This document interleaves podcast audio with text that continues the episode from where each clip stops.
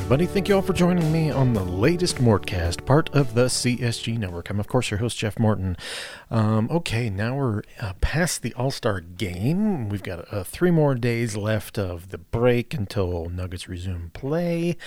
Um, here's here's the deal, and I and I think I'm definitely, from what I can glean on Twitter, I am in the minority on this opinion. But this is one thing that I hope people understand. And this is the I'm only going to spend one segment on this. The second segment's going to be about something else. So um I think the Nuggets and this is a couple things occurred to me while we were in this break. One, how relieved and how smiley Nikola Jokic was primarily because he had his buddy Luka Doncic there, but uh, in a sense that how relaxed he was and how uh, it made me understand how just how little Jokic has really smiled this year. Um, you know, I talked about it earlier in the season, but he seemed like tense and irritable earlier in the year, and um, I think one of the things that I'm very cognizant of lately is that Jokic is one of those NBA players that needs to be feeling good in order to play good. He needs to he's he's more vibes based than most uh, players I've followed in Nuggets history. Um, as far as that goes, I'm not going to make any sort of judgment other than the fact that it's Nikola Jokic kind of thing. Um, he needs to feel like things are good. And one of the things that have been has been stacked against the Nuggets this year is is quite and people don't like. Here's the minority opinion here: uh, the Nuggets just aren't as good as they were last year. Um, the the team losing Bruce Brown specifically has made this team worse.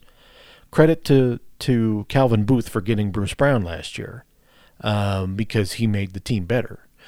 Um, them not having Bruce Brown has done something to the team that I think has gone underrated. And it was really essayed in the three game losing streak that they had after they beat the Lakers last week.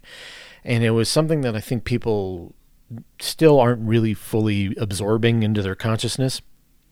And it's that this team, one of the things they need is a dog. And if there's anything that Bruce Brown brought, even with the bench still struggling last year, one of the things that Bruce Brown brought was he had that intangible dogness to him. You know, if that's a if that's an expression, um, he was able to do something um, that no other player on this team was able to do. He added a, uh, you know, forgive the analogy here, but he added a Kenyon Martin thing to this Denver Nuggets team they needed what he brought, and what he brought was the toughness and the dog that, quite frankly, no one left on this roster has. They're trying to project it onto Peyton Watson. He is not that way. They're project, trying to project it onto Christian Braun. He is not that way. The chemistry and makeup of this team is fundamentally different, and it's primarily because uh, uh, Bruce Brown's not here. A little bit because of uh, a little bit of Jeff Green, but as as we've seen with Jeff Green, it's he contributed so little last year that it wasn't about maybe maybe it was about him more being a veteran than anything else and and what he provided to the bench uh, with in combination with Bruce Brown uh, and how they were able to have that veteran presence around Christian Braun, which allowed him to uh, thrive. Um, and Braun losing that veteran presence you've seen what's happened this year. He is hasn't had been surrounded with that veteran presence, and it has affected his play. Plus, the Nuggets projecting like you were going to be a ball handling Bruce Brown kind of thing onto him coming from the offseason was probably extremely unfair to, to uh, Christian Braun and has affected his play this year. But this Nuggets team is just simply not as good. Their starting lineup is amazing, but the, the starting lineup can only play so much. And this is the this is the thing that I am worried about, is that Jokic has he needed this break. He went to Indianapolis and probably was the it was probably the most relaxed thing that he he I mean even though it was really cold in Indy, Indy he it was probably the most relaxed he's been in quite a while. Um, and he got to hang out with Doncic and he's coming home to Denver probably going to hang out with his wife and kid and just kind of chill for a few days before the Nuggets have to get back on the beam. So, what we're facing right now is a Nuggets team that has to over, overly rely on its starting lineup. And this is a danger zone because one, you've got an injury prone Jamal Murray. Number two, you've got an injury prone Michael Porter Jr. Three, you have got a vibes based Nikola Jokic, who's the best player in the world, but, you know, as you saw the last three games, he was done. You know, he still played well, but he was done. He was just done. And they the All Star break couldn't have come quick enough. Um, and these elements coming together uh, produced a it produced something that was the danger sign for everyone who was a longtime observer of the Denver Nuggets. When the Nuggets even remotely let slip the rope, they just weren't good enough and this team has needed to keep a high level of intensity playing. Some of that's the schedule. The schedule has really been against them this year. As has been pointed out by many people on Twitter, then the schedule probably will get easier coming down the stretch. They only have two back to backs uh, in the last 27 games. So obviously, that and, and, you know, a bunch of below 500 teams, blah, blah, blah. But the problem is the Nuggets need, should have beat Sacramento in that game before the All Star break. There was no excuse for them to give up that game. Zero. Uh, Sacramento was coming off a back to back, and this was their second night of a back to back. There was just, and that was the of the three games the Nuggets played before the All Star break. The one against Sacramento at home was probably the most concerning of the losses because it showed that the Nuggets, if they're on not on their game, have the tendency to lose against anyone. And the Nuggets have to be on their game all the time, wary of everything. And that sort of thing is what I like to call the lack of margin for error. A lot of the great championship teams have the ability to have some of a margin for error. You know, a lot of them, uh, uh, like one of the one of the, the the things about the Lakers teams of the early 2000s was Shaq would often coast into the playoffs.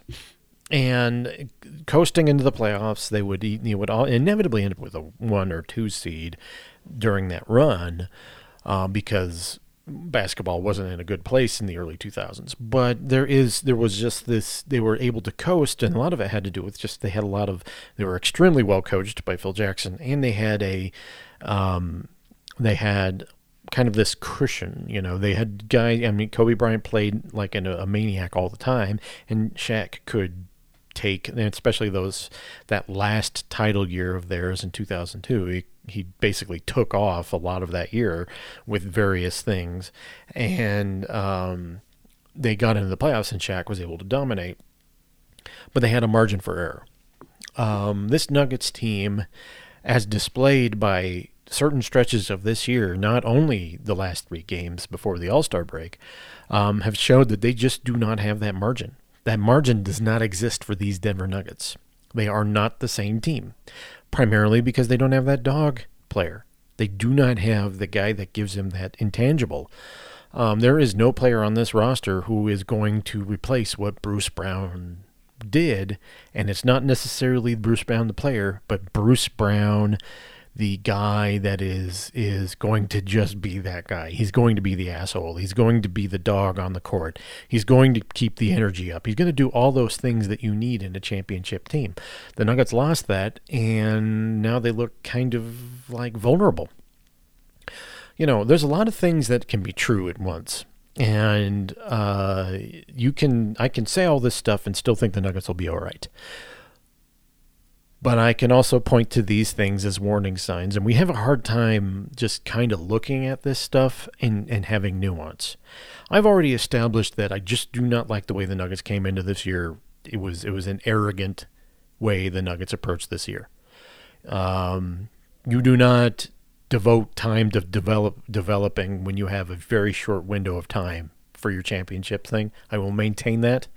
Um, hopefully I will be gladly be proven wrong on that, and uh, you can all like point and laugh at me. Mm, I will gladly take that if the Nuggets are winning their second title in a row.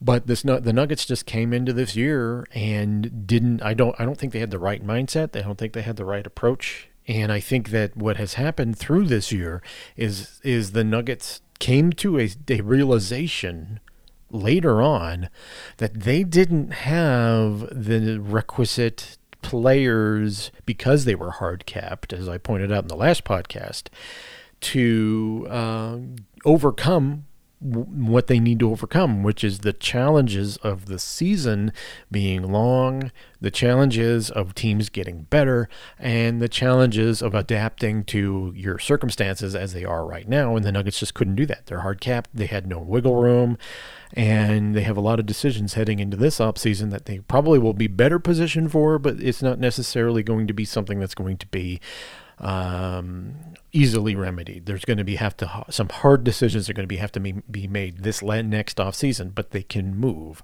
and we'll be discussing that when we get into the off season.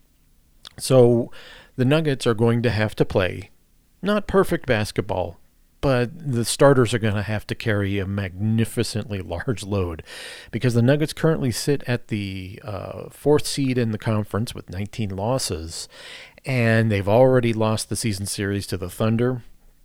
They have uh, they have three more games left with the uh, Timberwolves. Um, their conference record is not good.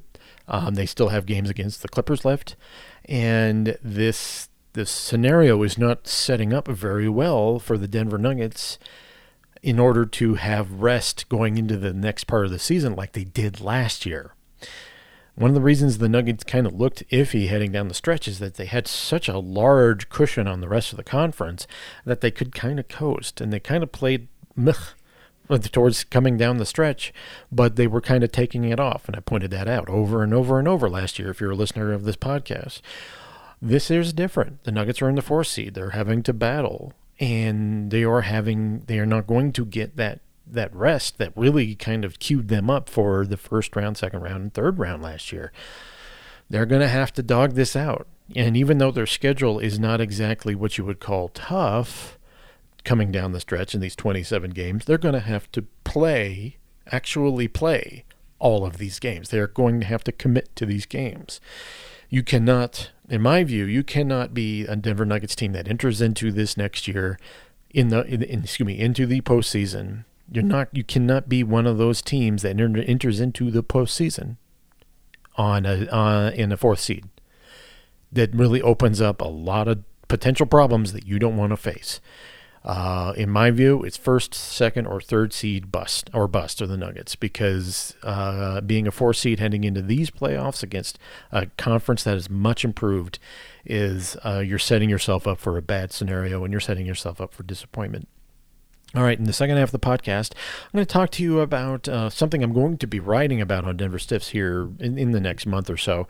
Um, but I'm going to talk about it now because there was another uh, another article by uh, one Sherwood Strauss that, that upset me.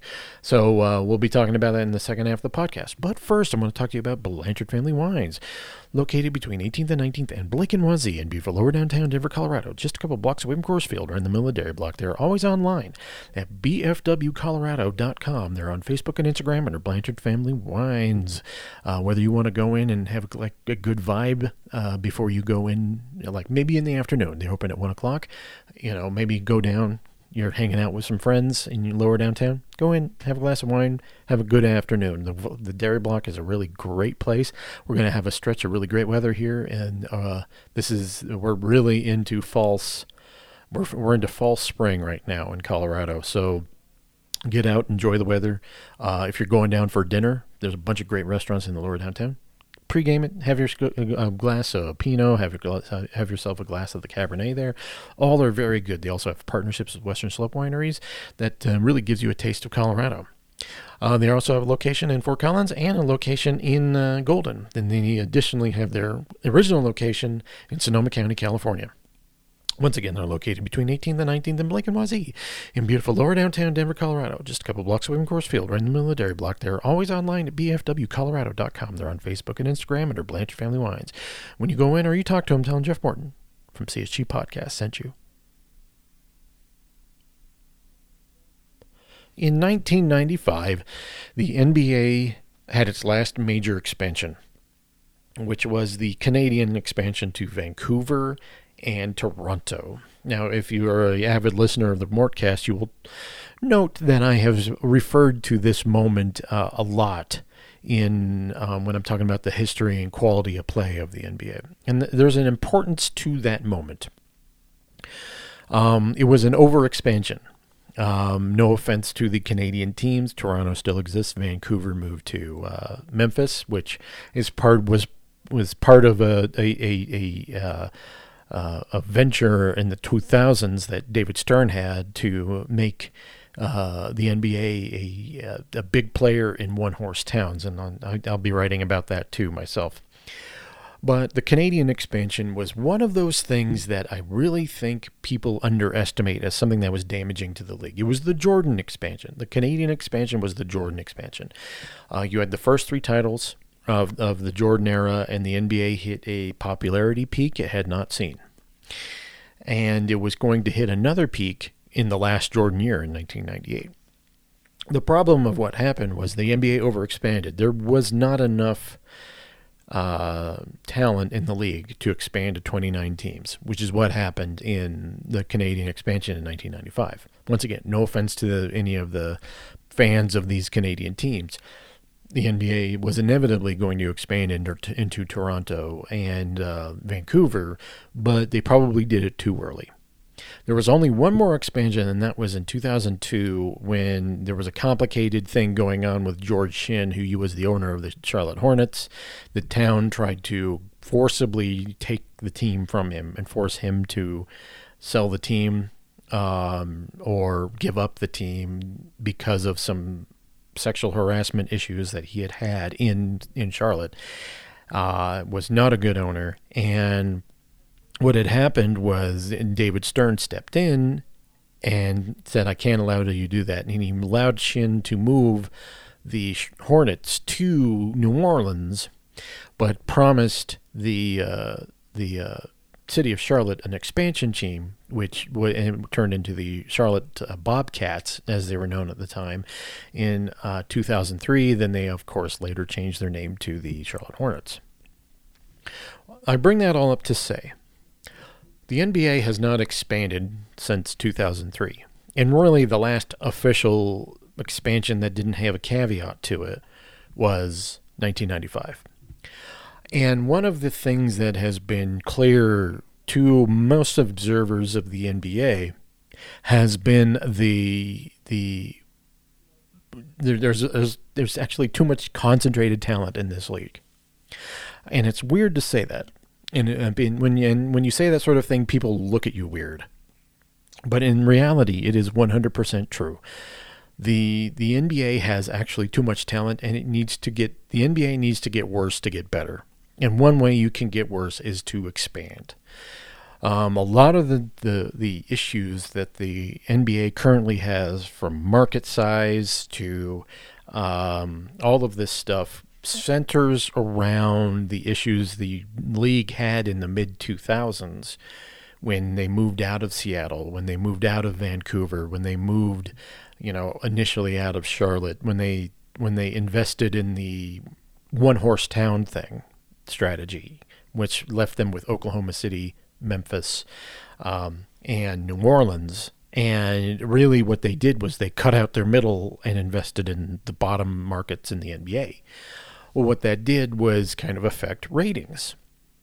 And because there's no centralized national TV thing, and everyone had to rely on RSNs and all this stuff, it was decentralized largely. And what that did was it really hurt the NBA ratings. And it got corroded more and more and more, aside from the initial LeBron in uh, uh, Miami era. it got corroded and diffuse so much that the NBA has not recovered, and the pandemic really was a whammy that the NBA had, has had to deal with in ter- terms of TV ratings. You know, Sherwood Strauss is out here like doing his confirmation bias. Uh, this is what happens when you know blah blah blah, um, and pointing to the fact that the the um, All Star was a a lifeless game. I mean, who who the hell cares? No one cares. No one cares, including the players and including the executives about the All Star game. No one cares. And you know what? Here's a, here's a secret, folks. No one cared back in the day either. No one has ever cared about this. The the game has always been terrible. Always. People were complaining about the game back in the 90s. Okay? The few highlights were Magic Johnson coming back in 1992, I think, um, and maybe the uh, the Kobe game in 1998. Is that maybe that's when that was? Other than that, people just don't give a shit. And you know what? That means nothing. But coming back to the expansion, um, it, the NBA needed to expand 10 years ago. And the reason they didn't was because of two things that I will write about more in full in the coming months. The Maloofs in Sacramento uh, really were terrible owners who tried to sell to a, an, a man and a hedge fund owner named uh, uh, investor, excuse me, named uh, Chris Hansen not that Chris Hansen. This is just a regular guy, Chris Hansen, and uh, sell to him and and and to get the team to move to Seattle. And the NBA, David Stern in particular, stopped that from happening. Now it was great for the, for the city of Sacramento. I'm not disputing that. Um, but that was 2013. David Stern retired in 2014. Another thing that happened in 2014 was they signed a new TV deal. The NBA, particularly Stern, invested a lot of time in keeping the Kings in Sacramento. And because the NBA learned the wrong lessons from the Canadian expansion in 1995 and and and folks, let me tell you something. It was terrible. The, the, if you if you look at the there's a line of demarcation, and if you if you were alive at the time, you know this. The quality at play in the NBA took such a dip in 1995. It was unbelievable. And then it took another dip, believe it or not, in 2000. What was it? 2015, 16, and uh, that was when a whole bunch of teams were following the, the lead of uh, the Philadelphia 76ers and ta- openly tanking. And um, so the league sees these things and they make adjustments, but they often panic. The NBA needed to expand in 2014. They needed to expand before the last TV deal was signed. They needed to do it because the talent in the league has be- become far, far, far too concentrated and, and it has become far too easy to what it's done is it kind of has equalized everything. And you're th- thinking jeff that's a that's a good thing. Equalization and is, is parity and parity is good for leagues.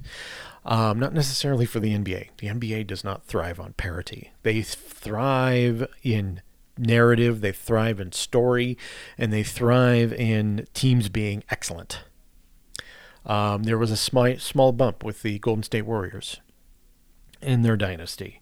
Um, your average NBA fan loves night dynasties because your average NBA fan is young. So it is not like football, which has uh, which is a centralized TV deal where everyone gets to see the same thing. Plus, um, everyone splits the same amount of money. Plus, it is it is very the mediocrity of the league of the NBA of the NFL is baked in. People don't care that the quality of football has just been basically garbage for a long time right now. They don't care because it's the most popular sport. It gets papered over.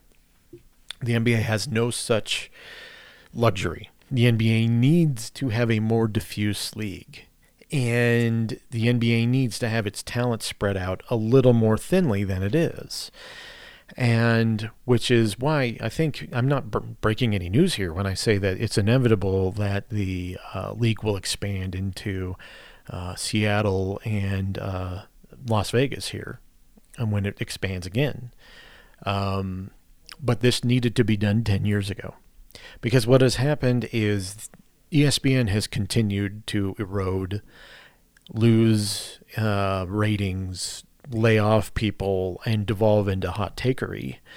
Um, the media deal has the the NBA has result, resorted to gimmicks, and one of those gimmicks has been the all the in season tournament.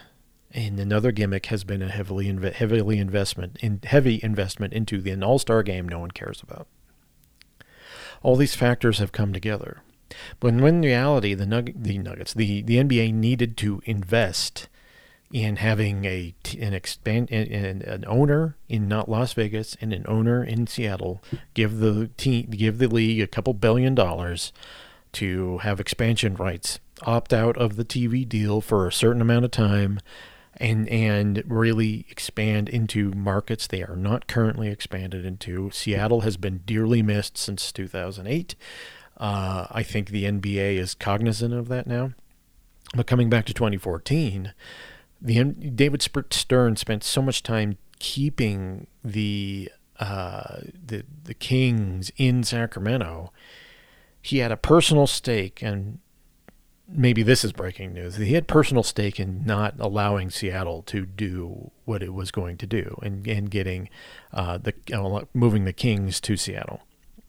And a lot of that had to do with Stern's initial move from Seattle to uh, Oklahoma City, but a lot of that had to do with this small one horse town market thing that he was deeply, deeply invested in.